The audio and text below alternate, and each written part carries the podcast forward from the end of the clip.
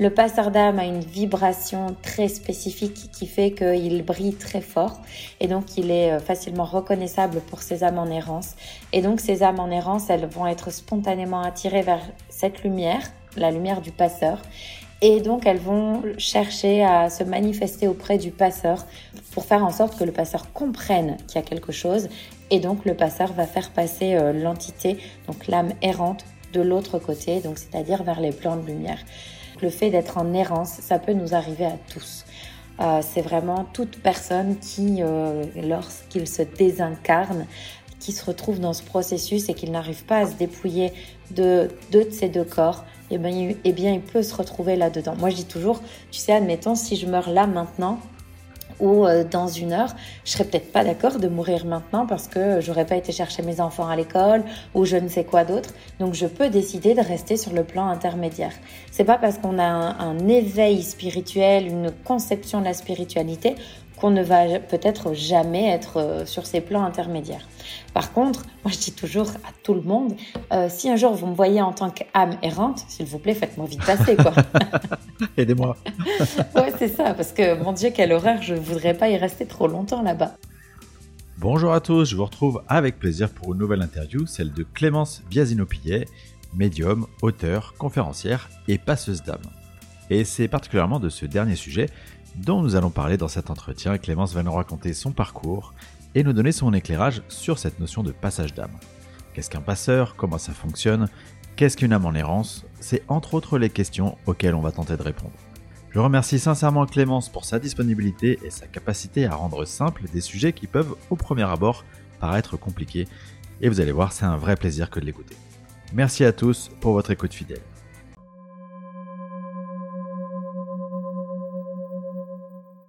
Alors Clémence, bonjour et merci beaucoup d'avoir accepté mon invitation pour ce podcast Entre deux Mondes. On va commencer par te demander et de te présenter à nos auditeurs. Bonjour Xavier, alors c'est un vrai plaisir pour moi d'être présente sur ton podcast. Merci beaucoup de m'avoir invitée.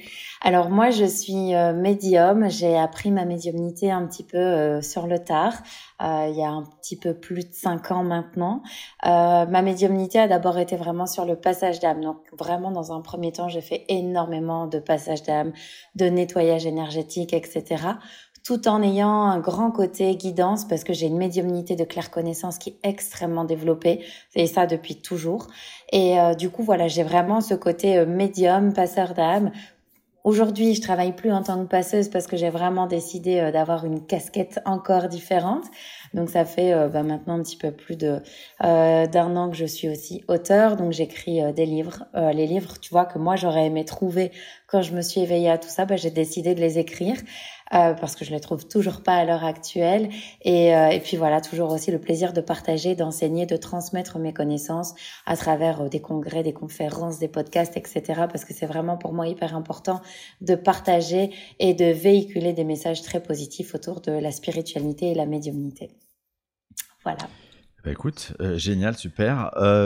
Tu dis donc que ta médiumnité s'est vraiment révélée il y a 5 ans. Pour autant, cette notion de clairconnaissance, c'est quelque chose que tu as toujours vécu. Comment ça s'articule dans ton parcours de coup ? Alors, c'est exactement ça. C'est qu'il m'a fallu attendre ma trentaine pour pouvoir poser des mots sur ce que je vivais. En réalité, ma médiumnité et notamment ma capacité, 1, à voir les défunts, 2, à communiquer avec les défunts errants, et puis 3, ma capacité de clairconnaissance à comprendre les choses et donc d'avoir une communication très avancée avec les guides, ça, je l'ai depuis toujours. Vraiment, depuis que je suis toute petite, mes plus vieux souvenirs, mes plus lointains souvenirs, je me souviens d'entendre des choses, d'entendre des voix, de ressentir des énergies, mais il m'a fallu vraiment un parcours, un grand cheminement pour comprendre clairement les choses. Et j'ai même envie de dire, tu vois, on m'a pas laissé le choix, c'est que pendant 10 ans, ils m'ont mis constamment des petits événements qui me laissaient sous-entendre qu'il fallait peut-être que je fasse quelque chose de ces ressentis, que j'aille les travailler un petit peu plus, que j'aille aboutir un petit peu la connexion. J'ai fermé la porte parce que j'étais pas prête à ce moment-là. Et puis, un petit peu plus de 5 ans, effectivement, ça a été le moment. Et c'est là où vraiment, en fait, moi, je dis la pièce est tombée. Il s'est passé des choses dans ma vie de famille qui m'ont permis de comprendre que tout ce que je vivais avait un sens et tout ce que je vivais était clair, net et précis. C'était de la médiumnité. Et vraiment, à ce moment-là, j'ai eu l'impression, tu sais, que toutes les pièces du puzzle, elles se sont rassemblées en un seul morceau et qu'enfin, le puzzle s'est mis à fusionner d'un coup et que je comprenais, du coup, les 30 premières années de vie que je venais de vivre, mais du coup, qui me permettait aussi de comprendre toutes les prochaines années, finalement, qui allaient venir avec toutes ces capacités qui venaient enfin se confirmer, tout simplement. Oui, parce que du coup, à partir du moment où tu prends conscience de tout ça, que le puzzle s'assemble, comme tu dis, est-ce qu'il y a quand même, c'est comme si tu libérais des perceptions, il y a des choses qui arrivent, ou c'est juste que en fait, tout ça, tu arrives à lui faire prendre un sens particulier? Alors, il y a vraiment les deux choses qui se passent. La première chose, c'est qu'effectivement, le fait de venir confirmer, ça permet de donner un sens. Ça permet de se dire « Ah, mais ok, je comprends pourquoi je dormais pas bien la nuit. » Donc, il y a vraiment un sens qui vient se mettre. Et en même temps, le fait de se valider en tant que médium, ça vient complètement amplifier nos capacités. Et en gros, moi, je dis toujours, les guides, c'est un peu comme s'ils avaient dit « Ah, enfin, elle comprend. Maintenant, on peut lui balancer l'artillerie lourde. On lui envoie la sauce. » Ouais, c'est ça. Et du coup, vraiment, comme je me suis autorisée finalement à voir, entendre, ressentir, les choses sont arrivées, mais vraiment très, très, très rapidement. Et en 6 mois de temps, j'avais... alors, j'ai beaucoup travaillé pendant... Quand j'ai compris tout ça, j'ai travaillé pendant 6 mois où j'ai fait des formations, où j'ai lu beaucoup de choses et j'ai vraiment mis ça au cœur de ma vie. Et 6 mois après, je donnais mes premières consultations avec une aisance presque déconcertante parce que c'était juste dingue de se dire qu'il y a 6 mois, j'étais pas consciente de tout ça. Et 6 mois après, en fait, je pouvais faire des trucs de dingue. Donc oui, effectivement, le fait de se valider, ça permet effectivement d'aller ouvrir encore plus le coronal et du coup d'ouvrir encore plus les canaux qui vont avec. Et puis en même temps, ça permet de comprendre, donner un sens et ça potentialise tout ça en fait. Mmh. Donc tu disais, toi c'est claire connaissance, donc c'est le côté oui.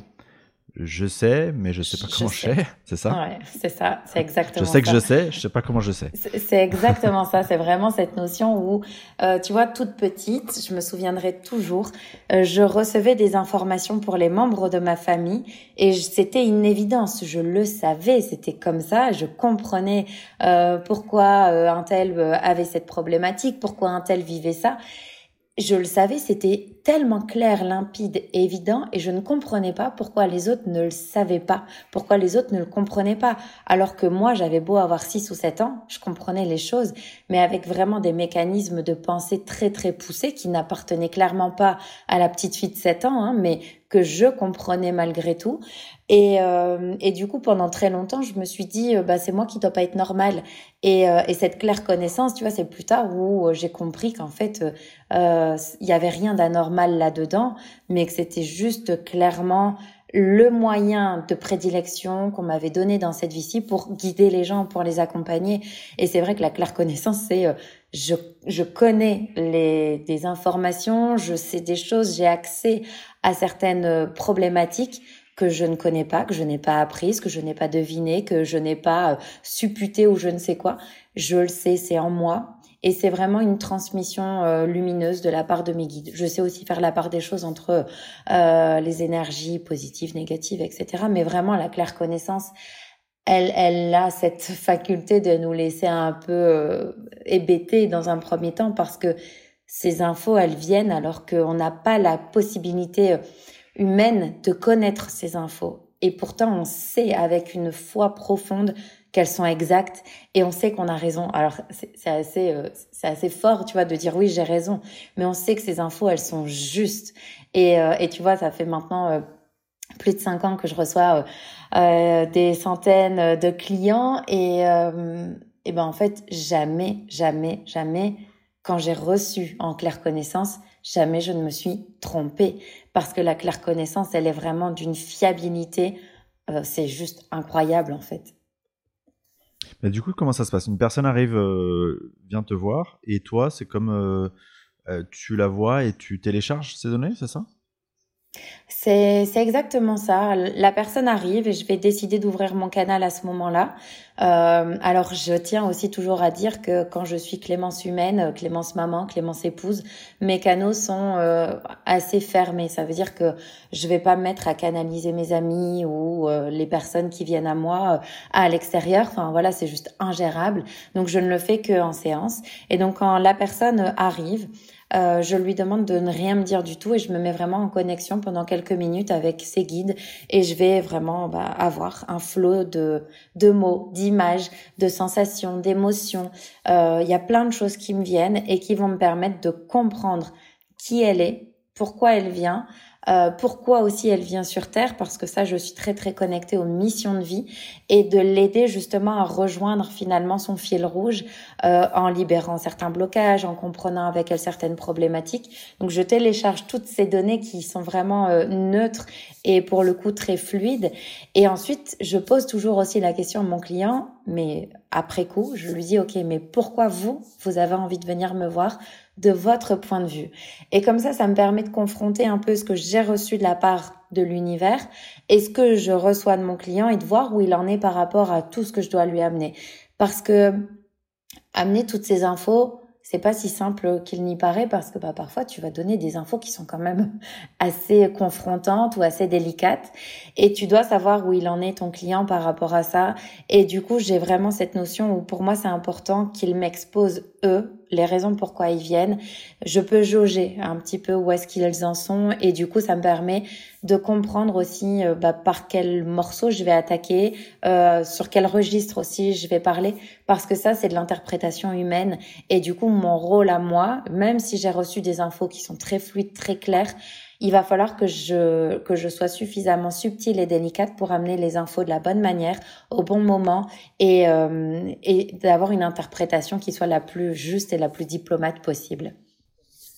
Est-ce que parfois il y a des informations que tu captes et que tu ne vas pas dire par éthique, ou est-ce qu'il y a des choses que tu t'interdis de dire, de communiquer ? Oui, moi, humainement, parfois, je peux être assez chamboulée de recevoir une information et de dire « Waouh, mais vous êtes sûr que je dois envoyer ça comme info ?» Et ils me disent « Oui, si tu l'as eu, c'est que tu dois balancer l'info. » Et puis parfois, je suis un peu, un petit peu têtue et je dis « Ok, je vais attendre. » Et donc, j'attends 5 minutes et j'attends 10 minutes. Et en fait, les guides n'arrêtent pas. Tu sais, ils vont me renvoyer cette info en disant « C'est important, c'est important, c'est important, c'est important. » Et donc, je ne vais pas pouvoir lâcher mon client sans lui avoir transmis toutes les infos qui viennent. Même si elles sont vraiment très percutantes à certains moments, tout ce qui vient, je me dois de le transmettre. Et ça, c'est vraiment hyper important parce que si les guides estiment que la personne est capable d'entendre ça, alors moi je peux pas faire barrage en disant non je fais de la rétention d'infos. Moi j'estime, voilà, c'est ça, de mon point de vue humain, j'ai pas le droit en fait de outrepasser finalement la loi divine. Si l'univers me dit que c'est bon pour elle de savoir ça, alors c'est bon pour elle de savoir ça. Parfois ils me disent ok, sois un peu plus délicate ou détourne le sujet en l'amenant de telle manière. Et ils vont me donner des petites astuces pour que ce soit plus facile à amener. Mais je donne toujours toutes les infos. Ouais, c'est sympa. Et au moins, ils t'aident sur la notion psychologique de comment amener la chose, quoi. C'est ça ? Oui, complètement. Parfois, tu sais, ils vont me dire « Ok, parle-lui de ça. » Et en lui parlant de ça, elle va t'amener sur ça. Et toi, tu pourras rebondir avec ça. Et du coup, c'est génial parce que, tu vois, je te prends l'exemple d'une séance que j'ai faite il n'y a pas très longtemps où j'ai quelqu'un qui est en face de moi et qui vient pas du tout pour ce que je vais lui annoncer. Et en fait, je devais lui annoncer qu'elle vivait avec une sœur. Alors, je sais plus si c'était une sœur ou un frère, parce que j'oublie la plupart des choses. Mais en tout cas, elle vivait avec un enfant de la fratrie sur elle, greffé à elle. Et je me dis, waouh, comment je vais lui amener ça en sachant qu'elle est pas du tout là pour ça, a priori, en tout cas de son point de vue à elle. Et ils me disent, mais parle-lui, demande-lui si sa maman a fait une fausse couche ou a perdu un enfant. Et donc, je parle, voilà, est-ce qu'il n'y a pas une fausse couche dans la famille ? Et puis, bam, elle me dit, si, enfin, c'est pas une fausse couche, c'est mon frère ou ma sœur qui est décédé à tel moment. Et donc, oui, effectivement. Donc là, ok, super, la voix est complètement ouverte pour que j'amène le sujet en disant « Et il n'y a pas des petits problèmes de sommeil chez vous en ce moment, il n'y a pas des petites sautes d'humeur en ce moment ?» Et j'amène beaucoup les choses sous forme de questions. Comme ça, ça permet aussi de ne pas être trop frontale et d'aller en disant « Ben voilà, moi j'ai des troubles de sommeil, j'ai des sautes d'humeur et c'est certainement lié au fait qu'il y a une énergie qui est sur vous et qui vous pompe un petit peu tout ça. » Non, j'amène les choses avec rondeur parce que c'est toujours quand même beaucoup plus sympa plutôt que de se faire percuter par une voiture qui arrive à 120 km/h sur nous. Hein. Oui, ouais, c'est clair. Souvent, les médiums me disent que quand ils se connectent aux autres, ils arrivent à recevoir énormément d'informations et quand il s'agit d'eux-mêmes, c'est la galère. Est-ce que c'est le cas pour toi ? Non, pas vraiment. Parce que depuis que je suis vraiment toute petite, j'ai une communication avec ma puissance d'accompagnement. Donc, je parle beaucoup avec mes guides. Et toute petite, tu vois, quand je me disputais beaucoup avec mes parents quand j'étais petite. Et quand mes parents m'envoyaient dans ma chambre en me disant que j'étais une vilaine petite fille, j'entendais mes guides qui me disaient « Non, tu n'es pas vilaine, ne le prends pas pour toi, mais effectivement, il y a ça qui pose problème. Vois comment tu peux arranger les choses. » Et j'avais une forme de lucidité qui est sur ma façon d'être, sur mes émotions, sur mon comportement, qui était vraiment super intéressante, mais qui dépassait encore une fois, tu vois, l'entendement de la petite fille de 8 ans. Et du coup, voilà, j'ai toujours eu cette capacité à savoir me remettre en question, mais grâce à eux. Alors, il y a des sujets sur lesquels, par contre, je ne peux absolument pas avoir d'infos pour moi. Et en général, c'est quand il s'agit du couple. Sur le couple, c'est assez compliqué. Donc, je vais en général consulter mes consoeurs en qui j'ai totalement confiance. Ben oui. Mais sinon, sur moi en tant que telle, sur moi, tu vois, par exemple, si j'ai envie de faire un ajustement dans ma pratique professionnelle ou quoi que ce soit, il n'y a pas de souci, je peux avoir l'info, c'est assez fluide, mais ça sous-entend aussi de savoir se prendre pour le coup une voiture qui nous percute à 120 km/h, parce que là, pour le coup, ils prennent pas de gants, hein, ils envoient les infos. Par contre, tu vois, je ne peux pas travailler pour mon mari et mes enfants. Ça, c'est pas possible. J'ai aucune info pour eux. Moi, je le peux pour moi, mais pour eux, j'ai rien. En général, on me dit que ça m'appartient pas et que c'est pas à moi de faire le boulot. Donc, pareil, j'ai des thérapeutes ressources vers qui je vais et puis on va consulter à l'extérieur. Et ça permet aussi d'enrichir, on va dire, moi, ce que je n'avais pas vu, ce que je n'avais pas compris, ça s'est enrichi grâce à l'apport d'une personne extérieure à la situation. Donc ça, c'est aussi super intéressant. Tu as dit tout à l'heure que dans ton parcours, il y a cette transmission, cette conférence, donc cette compréhension et cette volonté de transmettre cette compréhension, la tienne. Ça veut dire que de temps en temps, ou quand tu le souhaites, tu peux recevoir des enseignements sur le fonctionnement de tel ou tel sujet, etc. Est-ce que c'est quelque chose est-ce que ça fonctionne comme ça ? Ça fonctionne comme ça, effectivement. Comme je suis quand même assez connectée à ma puissance guide, et pour le coup, c'est vraiment ma puissance, moi, qui m'accompagne, qui m'enseigne beaucoup de choses, qui me transmet beaucoup de choses. Cette puissance, elle va me permettre de comprendre des choses qui, de mon point de vue humain, peuvent être un petit peu difficiles d'accès. Donc, si j'ai envie, par exemple, de me brancher sur l'énergie des galactiques, que je connais très peu et que en ce moment, je suis en train de potasser un peu le sujet, si j'ai envie de me brancher sur cette puissance-là, je vais demander à mon guide « Est-ce que tu peux m'enseigner ?» Mais ces enseignements-là, ou alors, tu vois, il y a aussi quelque chose qui m'intéresse beaucoup, c'est la naissance d'une âme, comment naît une âme. Et du coup, ils me disent toujours si je suis prête ou pas à recevoir l'enseignement. Là, tu vois, sur la naissance d'une âme, je ne suis pas prête. Et du coup, ils me disent, attends, on t'envoie des informations qui vont te permettre de pouvoir... Ouais, c'est ça, mais complètement. Il y a un petit côté frustrant et en même temps, tu vois, tout est juste. Donc, ils m'envoient beaucoup d'informations qui sont des informations préalable pour que je puisse justement accéder un jour à cette réponse de la naissance d'une âme.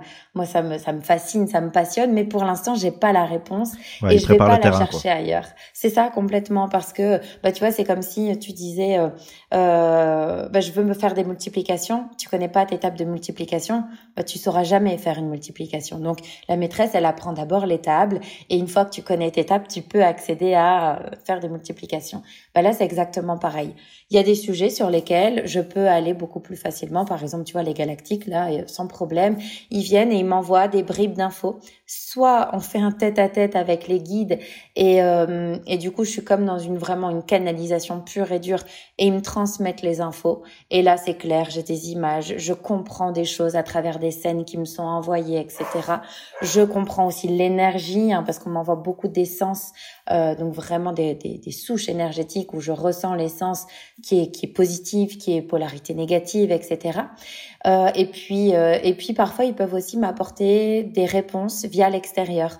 Donc comme par hasard, je vais tomber sur un livre, je vais tomber sur une conférence, je vais tomber sur un intervenant qui parle de ça justement, ou une personne va se mettre à me parler de sa propre expérience avec les extraterrestres par exemple. Et ça va venir nourrir. Donc on a toujours une possibilité d'évolution et d'enseignement, et c'est hyper important parce que le gros problème serait justement de croire qu'on est arrivé et qu'on n'a plus besoin d'apprendre quoi que ce soit. Moi, je me dis vraiment au quotidien, je suis contente d'être là où je suis, mais je ne me contente jamais d'être là où je suis et je vais toujours essayer de parfaire mes connaissances, d'améliorer mes connaissances sur tel et tel sujet pour essayer d'être la plus complète possible et non pas me perdre dans plein de sujets sans les avoir approfondis, mais j'aime vraiment aller approfondir des sujets qui me tiennent à cœur et une fois que j'en ai fait le tour, pouf, je vais passer à autre chose et pour moi c'est vraiment super intéressant d'être complet.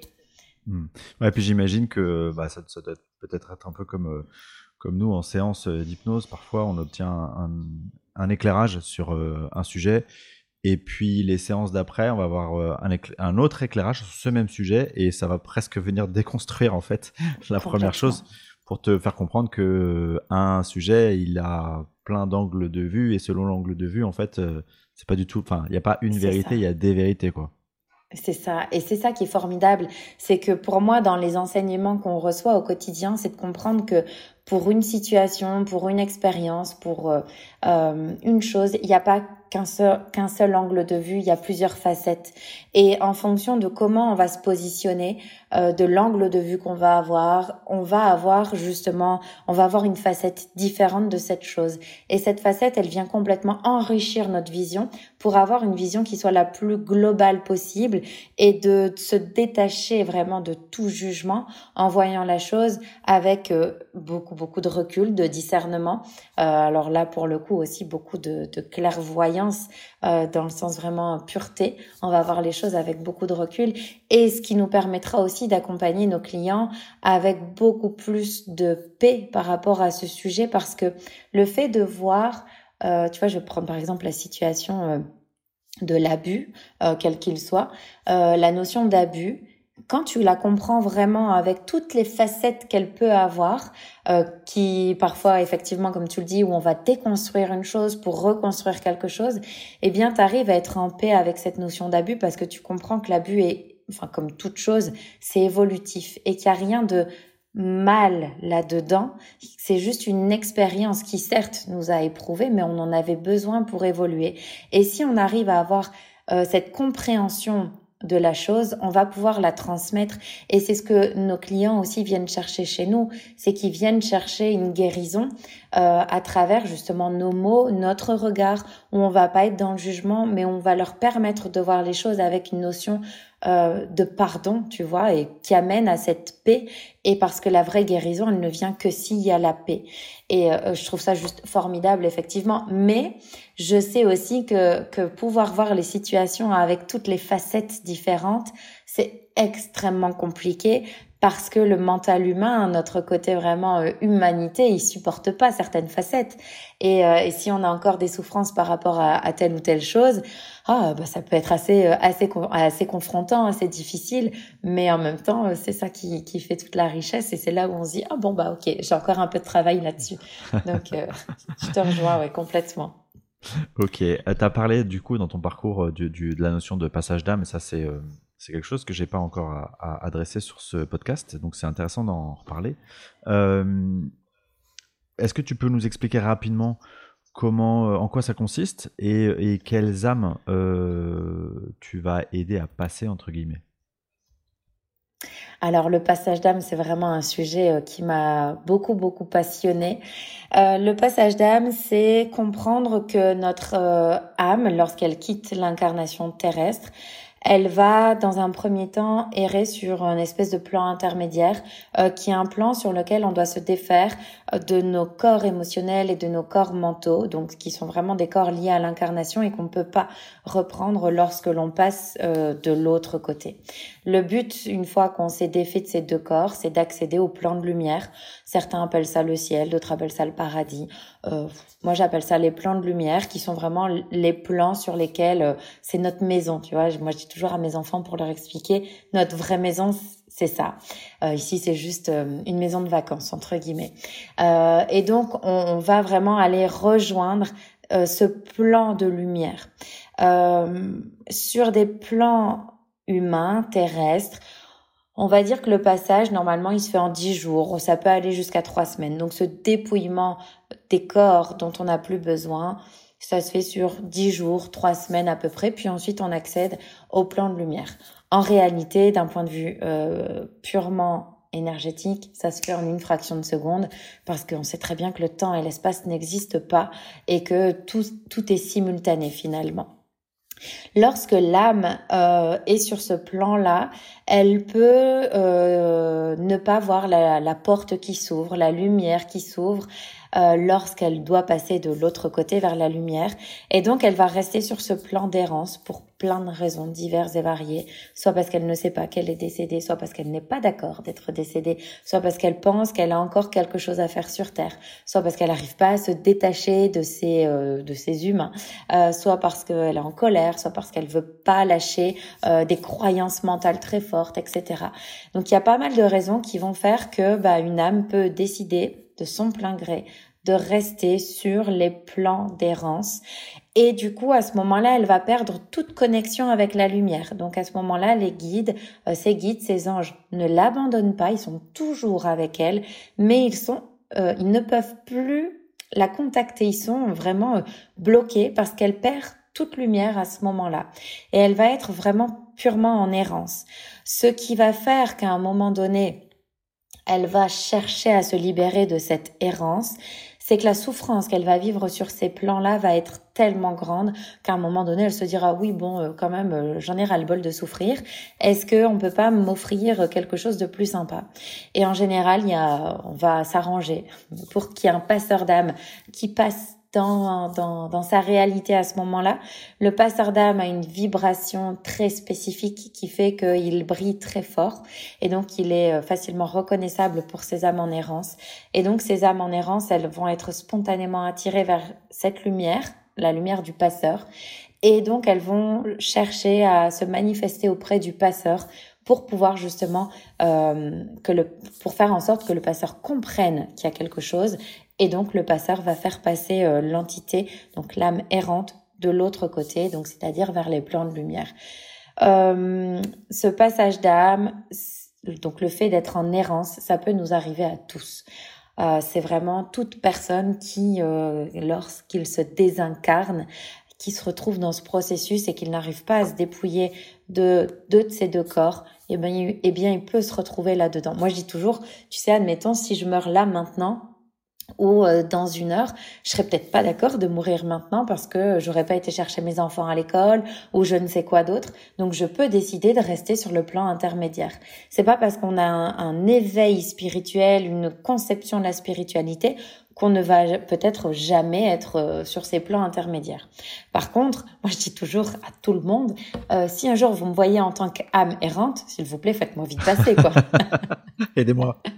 Ouais, c'est ça, parce que mon Dieu, quel horreur, je voudrais pas y rester trop longtemps là-bas.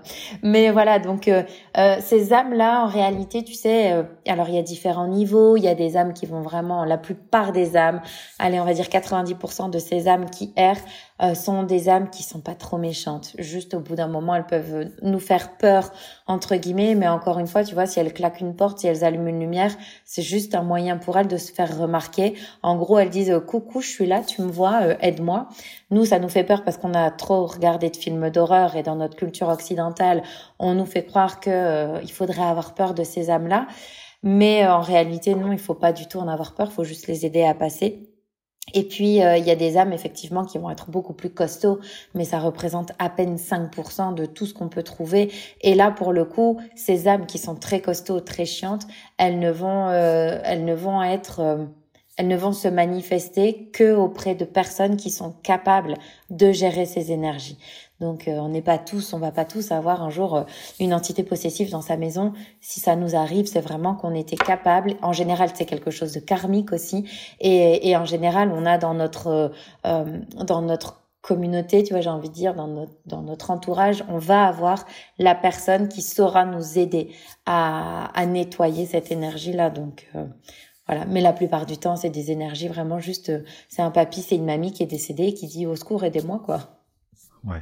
Mais du coup, est-ce que c'est fréquent d'être passeur d'âme, tu vois? Est-ce qu'il y en a beaucoup? Ou est-ce que c'est quelque chose de relativement rare quand même? Et la deuxième question, c'est est-ce que on est forcément médium, entre guillemets, en termes de perception, de fréquence vibratoire, si on est passeur d'âme? Ouais, effectivement. Un passeur d'âme est d'office médium parce que un passeur d'âme, c'est vraiment celui qui va permettre de transformer l'ombre en lumière. Médium, ça veut dire intermédiaire. Et un médium, c'est quelqu'un qui va justement savoir faire la jonction lui-même entre la lumière et l'obscurité.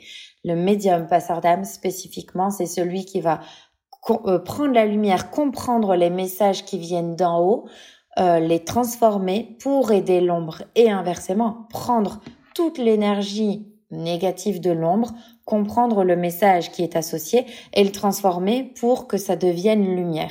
Donc d'office, un passeur d'âme est un médium parce que en fait, on ne peut pas faire de passage d'âme si on ne comprend pas ce qu'est en train de nous dire l'âme qui erre. L'âme qui erre, elle doit se sentir entendue pour pouvoir passer de l'autre côté. Et donc nous, en tant que passeurs, il faut qu'on comprenne. Et donc pour ça, il faut effectivement être médium.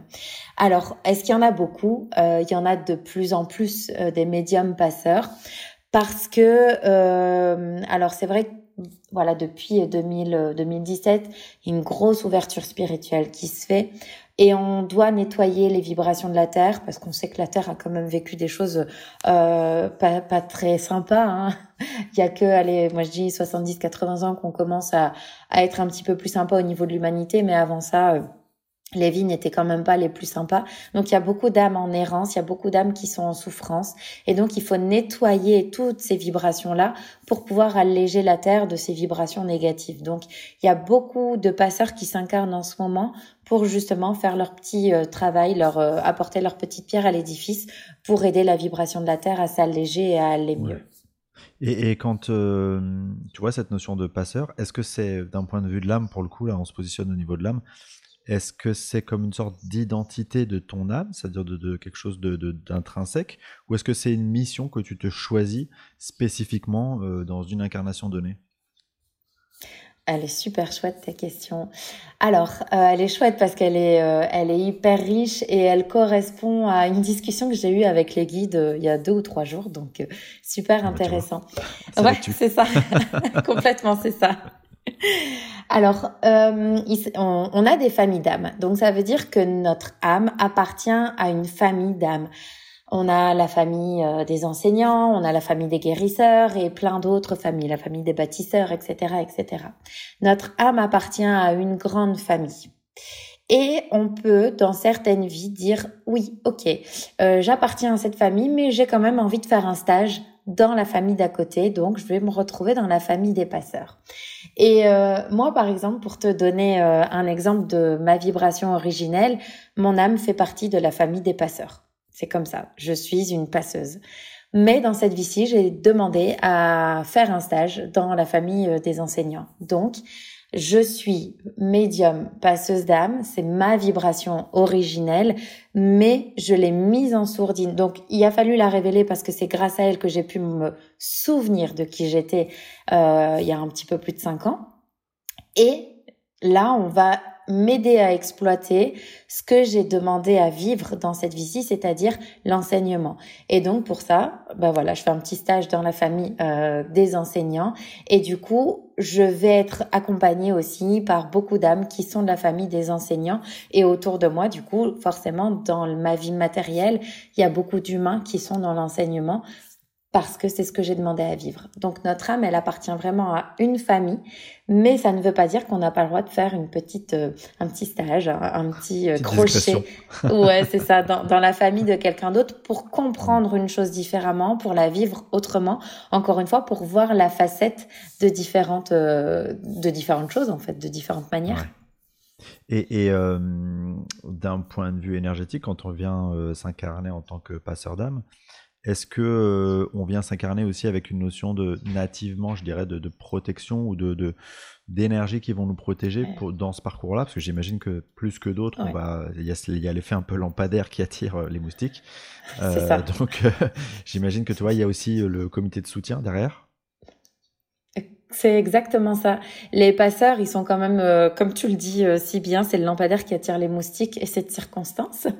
Moi, tu vois, je dis aussi souvent le phare, tu vois, qui permet au bateau de se repérer. Mais effectivement, les moustiques, ça explique que c'est embêtant. Ça pique, ça attaque. Les âmes errantes, elles sont naturellement attirées vers les médiums passeurs. C'est comme ça. Et on les attire un peu malgré nous. Donc forcément, c'est hyper compliqué au quotidien. Donc on a une dream team qui est avec nous et qui nous accompagne. Et effectivement, les passeurs sont nativement, comme tu l'as bien dit, un petit peu plus protégés que d'autres familles d'âmes, parce que être constamment, on pourrait être, si on n'était pas aussi bien protégé, on pourrait être confronté à une cinquantaine voire une centaine de passages par jour. C'est chiant. Tu vois, au-delà d'être fatigant, c'est pénible parce que du coup, ça prendrait complètement le pas sur notre vie humaine. Sauf qu'on est venu s'incarner quand même dans une vie humaine. Et tu vois, moi, en tant que maman, j'ai 3 enfants, je suis mariée, j'ai une maison, j'ai une entreprise. Tu vois, si je passais mon temps à faire du passage d'âme, ben, il me resterait plus suffisamment de temps pour gérer ce que je dois gérer dans la matière. Donc, on a une protection énergétique qui fait que naturellement, on a, moi j'appelle ça la smala aussi, c'est la smala énergétique qui fait que c'est bon, on est, il y a un beau bouclier qui fait qu'on n'est pas trop souvent embêté quand même, et c'est très bien parce que parfois ils vont faire des passages pour nous s'ils sentent que on est trop fatigué, qu'on n'a pas envie de les faire, et puis nous aussi c'est important en tant que passeurs qu'on se mette des limites parce que le risque quand on est passeur c'est qu'on veut aider tout le monde. Mais on peut pas aider tout le monde. Clairement, c'est juste impossible. Et donc, quand on ressent des âmes, mais que par exemple, on est en train de donner le bain des petits, bah, il faut dire aux âmes, en fait, c'est pas le moment. Il y a personne qui vous a donné l'autorisation d'être là. Donc, vous allez m'attendre et vous reviendrez dans mes heures d'ouverture. Point barre. Et ça, au début, c'est assez difficile de comprendre qu'on ne doit pas le faire tout le temps. Et puis, après l'avoir fait tout le temps pendant quelques temps, on se rend compte qu'en fait, c'est indispensable et primordial parce que sinon, en fait, on se fait littéralement bouffer. C'est comme les moustiques, quoi. Les moustiques, ils nous bouffent. C'est pareil. Ouais. Ça veut dire que qui dit passeur d'âme dit travail sur le syndrome du sauveur, de genre de choses, quoi. Ouais. Complètement. Alors, les passeurs, en général, ils ont un syndrome du sauveur, ils ont aussi parfois, très souvent, une dépendance affective. En général, on va toujours sur les mêmes blessures, donc la blessure d'abandon et de rejet qui sont très très fortes chez les passeurs. Donc, ce qui est vraiment important pour le passeur, c'est d'avoir une bonne constitution énergétique. C'est de se connaître, parce que moi, je dis toujours, l'âme errante, elle vient se poser sur notre ombre, elle vient appuyer sur notre ombre, parce que elle est ombre, elle ne peut communiquer qu'avec les vibrations de même fréquence.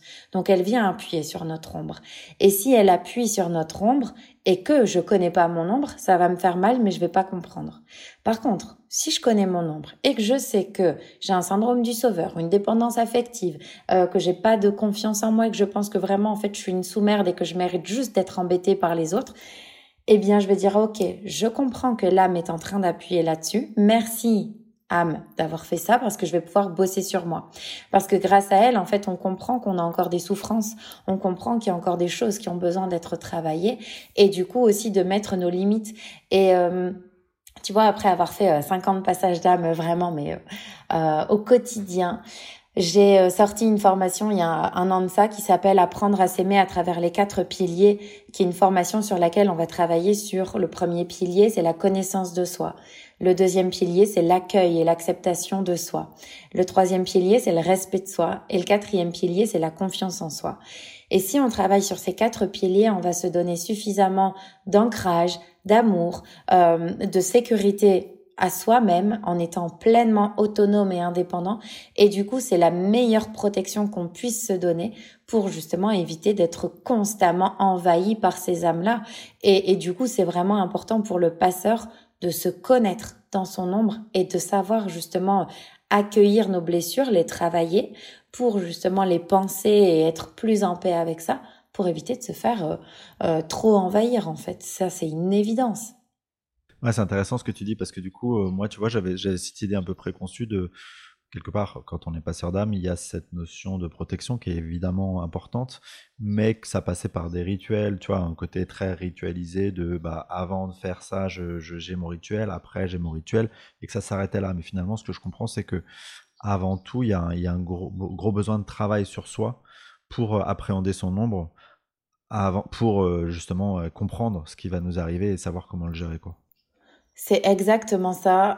Moi, tu sais, je suis un médium et je prône l'autonomie. Je prône vraiment le fait de ne travailler avec rien d'autre que soi-même, soit comme son propre outil.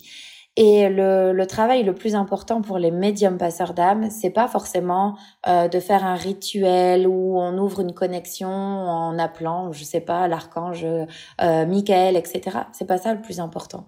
Le plus important, c'est le travail qu'on va faire sur soi au quotidien, parce que l'ombre connaît nos failles. Et s'il est juste et bon pour nous de travailler sur nos failles, alors on peut appeler tous les plus grands du monde de la protection, ça ne fonctionnera pas. Parce que si nous, on ne s'apporte pas l'amour et la protection par nous-mêmes, comment le ciel pourrait nous l'apporter? Et tu vois, c'est la phrase que je dis tout le temps, c'est « aide-toi et le ciel t'aidera ». On peut pas attendre les bras croisés en se disant « je vais pas bosser sur moi, mais par contre, je veux que Michael, Raphaël fassent tout le boulot à ma place ». Bah, ils feront rien à notre place, très clairement. Par contre, s'ils voient que nous, on fait notre part du job, bah, ils vont venir nous aider à faire leur part du job aussi pour nous protéger, pour que pendant qu'on fait ce travail délicat sur nos ombres, on soit dans un écrin très haut en vibration et qu'on soit relativement protégé ou encore plus protégé que d'habitude pour qu'on puisse faire ce travail dans de bonnes conditions. Donc, le travail de passeur d'âme, c'est vraiment un travail qu'on prend trop à la légère, tu vois, moi je trouve, en se disant c'est facile, il suffit de faire passer les âmes. Mais non, parce qu'il faut toujours aller comprendre les résonances. Et si cette âme, elle est venue à nous, c'est qu'elle avait elle avait des choses à nous dire sur nous-mêmes. Mmh. Elle nous parle de nous parce que il y a un pont qui s'est créé. Ouais, complètement. Et du coup, forcément, ça nous fait évoluer.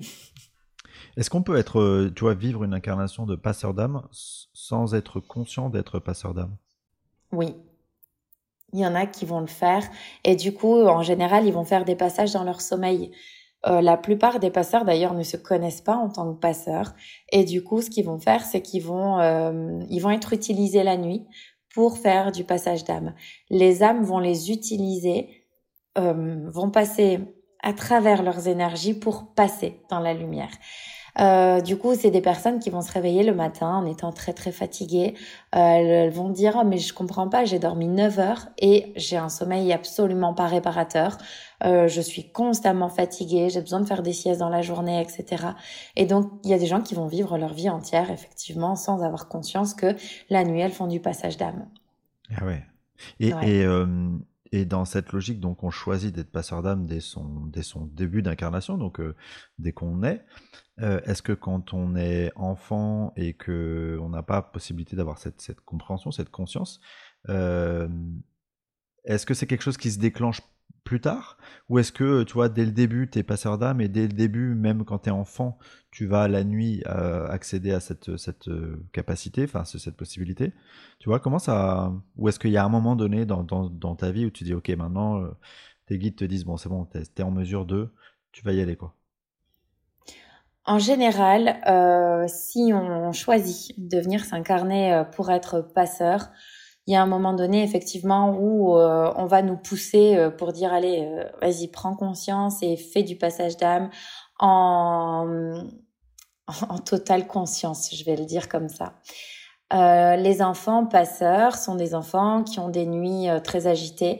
Ce sont des enfants qui ont beaucoup de parasomnie, donc phénomène de somnambulisme, phénomène de terreur nocturne, etc. On le voit beaucoup, beaucoup, beaucoup chez les enfants passeurs. Et je sais ce que je dis parce que moi, j'étais du coup un enfant passeur et je faisais beaucoup de somnambulisme, beaucoup de cauchemars la nuit.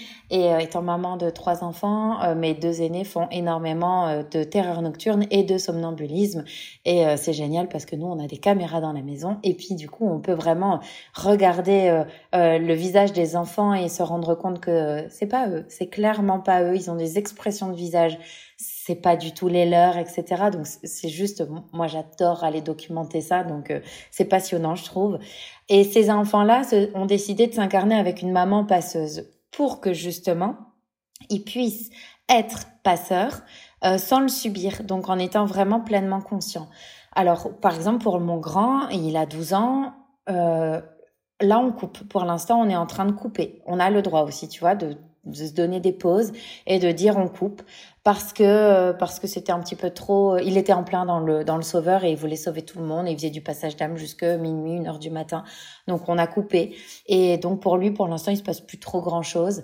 Et le deuxième, voilà, j'ai eu aussi à un moment donné cette notion où je devais intervenir parce que c'était les terreurs nocturnes et c'était trop et c'était des terreurs nocturnes qui devenaient de plus en plus dangereuses entre guillemets parce qu'ils sortaient carrément de la maison en pleine nuit, donc bon voilà, tu vois, on commençait un petit peu à dire bon, il faut intervenir. Ouais, c'est ça, heureusement qu'on a les alarmes, etc., qui sonnent parce qu'ils font pas de bruit, hein, les enfants qui font des crises de somnambulisme, c'est assez dingue. Mais donc ces enfants là en général vont s'arranger pour naître dans des familles qui sauront les accompagner. Et si je prends moi mon cas, tu vois, j'étais enfant et je faisais tout ça, je suis née dans une famille où tout ça, on n'en parlait absolument pas. Et ben, tu vois, à mes 30 ans, on m'a dit « Bon, allez, là, Clémence, il va falloir te révéler et comprendre que tout ce que tu vis la nuit, ça a son sens. » Il y a des personnes qui vont aussi avoir des perches qui vont leur être tendues en leur disant « Il y a peut-être quelque chose là-dessous. » Et des personnes qui vont utiliser leur libre arbitre en disant « Je vais pas voir, je refuse, je vais pas voir, je veux pas comprendre et je vais plutôt prendre les somnifères en pensant que ça va aider à mieux dormir ou à avoir un sommeil plus profond. » Mais il faut savoir que tous ces médicaments-là, ils vont vraiment juste faire en sorte que ce soit encore plus fort justement au niveau de la connexion avec les amérantes. Donc bon, voilà. Oui. J'imagine que toi, dans les accompagnements que tu proposes, tu dois forcément avoir des gens qui viennent à toi parce qu'ils sont passeurs d'âme et que, inconsciemment, en tout cas, l'univers étant bien fait, naturellement, ils viennent à toi pour avoir des clés. Donc, c'est un accompagnement que tu proposes, ça ? Oui, complètement. Alors, moi, j'ai vraiment... qu'un type de séance, donc c'est vraiment la guidance. Et quand on vient en guidance, alors il faut savoir que sur mon planning, c'est jamais moi qui décide quel rendez-vous je valide ou pas. C'est les guides qui me disent tiens, c'est telle personne, tu dois la prendre là cette semaine, telle personne, attends, elle n'est pas encore prête. Donc voilà, c'est vraiment les guides qui, je fais mon planning avec eux le mercredi matin et je vois quel rendez-vous je valide ou pas. Et quand je reçois des personnes en séance, c'est encore une fois, c'est, je ne sais pas, avant de les recevoir, je ne sais pas pourquoi elles viennent. Et quand on est en train de me dire, par exemple, on me souffle à l'oreille, c'est une passeuse d'âme, tu la reconnais. Là, je me dis, c'est génial parce que on se sent avec on est avec des personnes avec qui on se sent extrêmement proche. On sait pas l'expliquer pourquoi, mais d'un coup, on se met à les tutoyer. D'un coup, on a l'impression que c'est notre sœur. Il y a vraiment quelque chose de très fort. Et puis, effectivement, il y a ces personnes-là qui viennent et à qui je vais dire, ben oui, en fait, voilà, vous êtes passeuse d'âme et voilà comment faire. Je vais expliquer ce que c'est. Je vais donner des clés, je vais donner des outils et puis je vais leur proposer aussi de faire leur bonhomme de chemin, de revenir vers moi si elles le veulent, de se former si elles le veulent, parce que le libre arbitre, c'est vraiment très, très important pour moi. Donc, je donne les infos qu'ils ont besoin d'entendre au moment où on se rencontre. Et ensuite, je leur laisse aussi faire leur petit bonhomme de chemin tout en restant disponible derrière. S'il y a quoi que ce soit, elles savent qu'elles peuvent, c'est ce que j'appelle le service après-vente, elles peuvent revenir vers moi. Donc, faut pas qu'elles hésitent. Ouais. Ok. Tu nous as parlé de livres que tu as écrits. Est-ce que tu peux nous dire deux mots sur ce que tu as souhaité transmettre à travers ces livres ? Oui, alors le premier s'appelle « L'éveil à la lumière » et donc il est sorti en mai 2022 en auto-édition. C'est un livre dans lequel j'ai voulu vraiment expliquer toutes les bases de la spiritualité. Le sous-titre, c'est « Initiation à la spiritualité ». Donc on a vraiment toutes les grandes bases. Je vais parler du chant, je vais parler de l'espace-temps, je vais parler du karma, je vais parler des vies antérieures. Je parle des grandes lois de l'univers, je parle de la vibration bien évidemment, je parle de toutes les puissances d'accompagnement avec lesquelles on s'incarne, je parle de toutes les énergies négatives aussi qu'on peut ressentir, je parle des familles d'âmes, je parle vraiment de tous ces grands concepts qui sont importants à comprendre, je parle des chakras, je parle de l'aura, je parle des corps énergétiques, je parle vraiment de tout ça pour comprendre...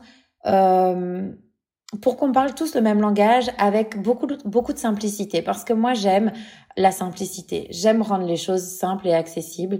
Et c'est comme ça que moi, je travaille pour moi. Et c'est comme ça, du coup, que j'aime transmettre aussi. Donc, dans ce premier livre, voilà, c'est vraiment une introduction, une initiation à tous les concepts énergétiques de base.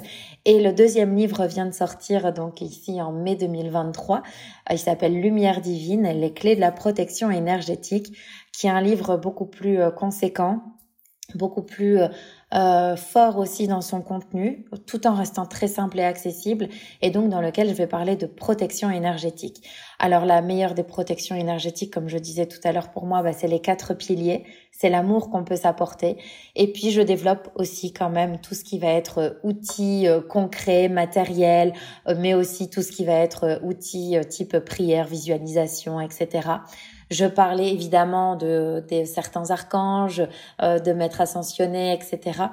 Et on parle aussi beaucoup d'hygiène énergétique pour amener vraiment une vision très complète, très globale sur la protection énergétique. Et ce que j'ai fait dans les deux ouvrages, c'est que j'ai raconté mon histoire. Donc dans les deux ouvrages, il y a une grosse partie un peu autobiographique parce que je trouve que pour vraiment fédérer, adhérer au message, les gens ont besoin de comprendre qui je suis. Et il y a énormément de personnes qui, après avoir lu mon histoire, m'ont dit « Mais merci Clémence, parce qu'en fait, tout ce que toi tu vis, moi je le vivais, mais je pensais que j'étais folle, ou je pensais que c'était pas normal, ou je pensais qu'en fait, c'était pas ça, recevoir des informations médiumniques. » Et donc, en parlant de mon histoire, ça démocratise un petit peu la médiumnité et ça la rend accessible. Donc voilà, il y a beaucoup aussi de... d'introspection et de travail sur ma bio. Ouais, c'est marrant que tu parles de ça parce qu'il y a vraiment deux choses que moi j'ai beaucoup appréciées dans les différentes conférences que j'ai pu voir que tu as données sur différentes chaînes. C'est premièrement effectivement cette volonté et du coup on la partage parce que c'est vraiment l'idée de fond de ce podcast de désacraliser, en tout cas de rendre accessible cette notion de spiritualité à tous, de la simplifier parce que c'est parfois inutilement complexifié et en même temps il y a une autre chose qui est hyper importante pour moi et tu l'as dit, c'est le responsabiliser, la notion de redonner à l'autre sa responsabilité. Voilà, c'est pas, on vient pas chercher quelque chose à l'extérieur de nous. L'idée, c'est comment on aide à travailler à l'intérieur de nous. Ouais, complètement. C'est vraiment, pour moi, c'est hyper important et c'est mon leitmotiv constamment. C'est cette notion de responsabilisation. Il n'y a rien qui est extérieur à nous. On a tout à l'intérieur de nous. Il faut juste aller chercher nos capacités, les trouver. Parfois, elles sont bien enfouies, etc. Mais on a tout ce qu'il faut en nous. Et l'extérieur, c'est une cerise sur le gâteau. Mais l'idée, c'est vraiment d'essayer d'être le plus autonome possible. Parce que tu sais, moi, je dis toujours, admettons, t'es passeur d'âme, mais tu ne fais tes passages d'âme que si t'es en présence de ta tourmaline ou je ne sais quoi. Eh bien, le jour où t'es confronté dans ton quotidien humain à une âme qui te casse les pieds dans un dîner, par exemple, avec des amis, cette âme, il va falloir que tu la fasses passer parce que sinon, elle va te pourrir tout le dîner. Qu'est-ce que tu fais? Tu te dis, ah ben mince, j'ai pas ma tourmaline, je peux pas. Je vais subir du coup pendant 3 heures cette âme. Ou alors, tu développes justement des capacités complètement internes et tu te dis, mais j'ai besoin de rien. J'ai besoin d'aucun outil pour bosser, et ce qui permet d'être à n'importe quel moment capable d'agir sur n'importe quelle énergie. Et ça, pour moi, c'est vraiment un secret hyper important. C'est vraiment mon cheval de bataille, cette notion de responsabilisation et d'autonomie, parce que du coup, ça permet de redonner le pouvoir à chacun d'entre nous. Et pour moi, c'est vraiment la nouvelle spiritualité qui s'ouvre, les nouveaux médiums qui arrivent doivent être des médiums autonomes, responsables et vraiment capables de faire les choses par eux-mêmes. Ouais. Et justement, pour ces médiums qui arrivent, comme tu dis, et qui découvrent à peine, en tout cas qui essayent d'appréhender leur perception, est-ce que tu y a un conseil issu de ton expérience que tu pourrais leur donner pour arriver à vivre ça et à le développer de la manière la plus juste possible pour eux? Alors, je leur dirais de s'amuser. Parce que souvent, on fait de la spiritualité un sujet très délicat où il faut pas faire n'importe quoi, où là là, c'est dangereux, etc. Et du coup, on se rend... Alors, en vrai, je suis d'accord avec ça. Sauf que ça amène chez les gens une chape de plomb. Et ils se disent, oh, faut pas que je fasse n'importe quoi. Et du coup, ils vont avoir tendance à se fermer dans leur vibration. Et donc, à alourdir et baisser leur vibration. Alors que quand on canalise, il faut être haut en vibration. Donc, rien de tel, finalement, que de se libérer de cette vieille chape qui nous alourdit et d'aller vraiment monter haut en vibration. Et pour ça, en fait, il faut le prendre comme un jeu. Alors, l'idée, c'est de se dire, si on vous a donné ces capacités, bravo, c'est que vous étiez capable de les gérer et aller expérimenter en vous disant, je vais peut-être me casser les dents, mais c'est ok parce que me casser les dents fait partie de l'expérience. Il y a beaucoup de gens qui disent, oui, mais moi, je veux pas trop aller toucher parce que j'ai peur de rencontrer une âme errante. Oui, mais tu dois rencontrer une âme errante un jour dans ta spiritualité pour savoir quelle est sa vibration, pour connaître son énergie. Et du coup, tu sauras identifier, c'est hyper important. Donc, l'idée, c'est de se dire, ok, on sait qu'il faut avoir une bonne protection, de bonnes bases, mais amusez-vous et soyez vraiment dans cette énergie de légèreté, dans cette énergie presque de fun où on se dit que on va ressentir, on va s'amuser à ressentir les énergies. Et puis, on va les comprendre. Il y en a qui vont être super chouettes. Il y en a qui vont être un petit peu moins chouettes. Mais c'est ça qui va permettre justement de voir encore une fois toutes les facettes de l'énergétique et de la spiritualité. Eh bien, c'est passionnant tout ça. Merci et encore à toi, Clémence. On va terminer cet entretien. Je vais te poser une question que je pose souvent aux personnes que j'interviewe. Dans ton parcours, est-ce qu'il y a eu des livres ou des enseignements particuliers qui t'ont aidé et que tu pourrais conseiller à nos auditeurs ? Alors, en livre, moi, les premiers livres vraiment qui m'ont parlé, c'est les livres de Serge Boutboul, Comment éveiller l'être spirituel qui vit en vous, comment déployer vos capacités, etc. Vraiment, c'est assez bien expliqué et ça, j'ai beaucoup aimé. J'ai beaucoup aimé aussi Edith Fiore et Anne Deligné pour tout ce qui est passage d'âme. Ça, c'est vraiment c'est des livres qui sont super chouettes. Ensuite, alors j'oublie son prénom, mais la Maya, vraiment super chouette. Il me semble que c'est Jacques la Maya, mais j'ai un doute. Des livres aussi qui sont vraiment intéressants. Et pour moi, vraiment, la personne qui m'a le plus aidée dans mon chemin spirituel, c'est Bérangère Musard. Bérangère Musard, qui est du coup médium, qui fait partie aussi de cette famille des passeurs, bien qu'aujourd'hui elle ne le pratique plus, mais du coup aujourd'hui elle rejoint aussi la team des enseignants avec une école des médiums. Et vraiment Bérangère Musard, autant sur sa chaîne YouTube que sur tout l'accompagnement qu'elle peut apporter via les différentes formations qu'elle donne, ça a été une révélation. C'est grâce à elle aujourd'hui que j'en suis là, donc voilà, je ne pourrais pas ne pas la citer. Super. Eh bien, écoute, encore une fois, merci beaucoup, Clémence. C'était un vrai plaisir d'échanger avec toi aujourd'hui. Merci beaucoup. C'était aussi super intéressant pour moi. Et merci à tous nos auditeurs pour leur confiance et leur écoute fidèle. Merci.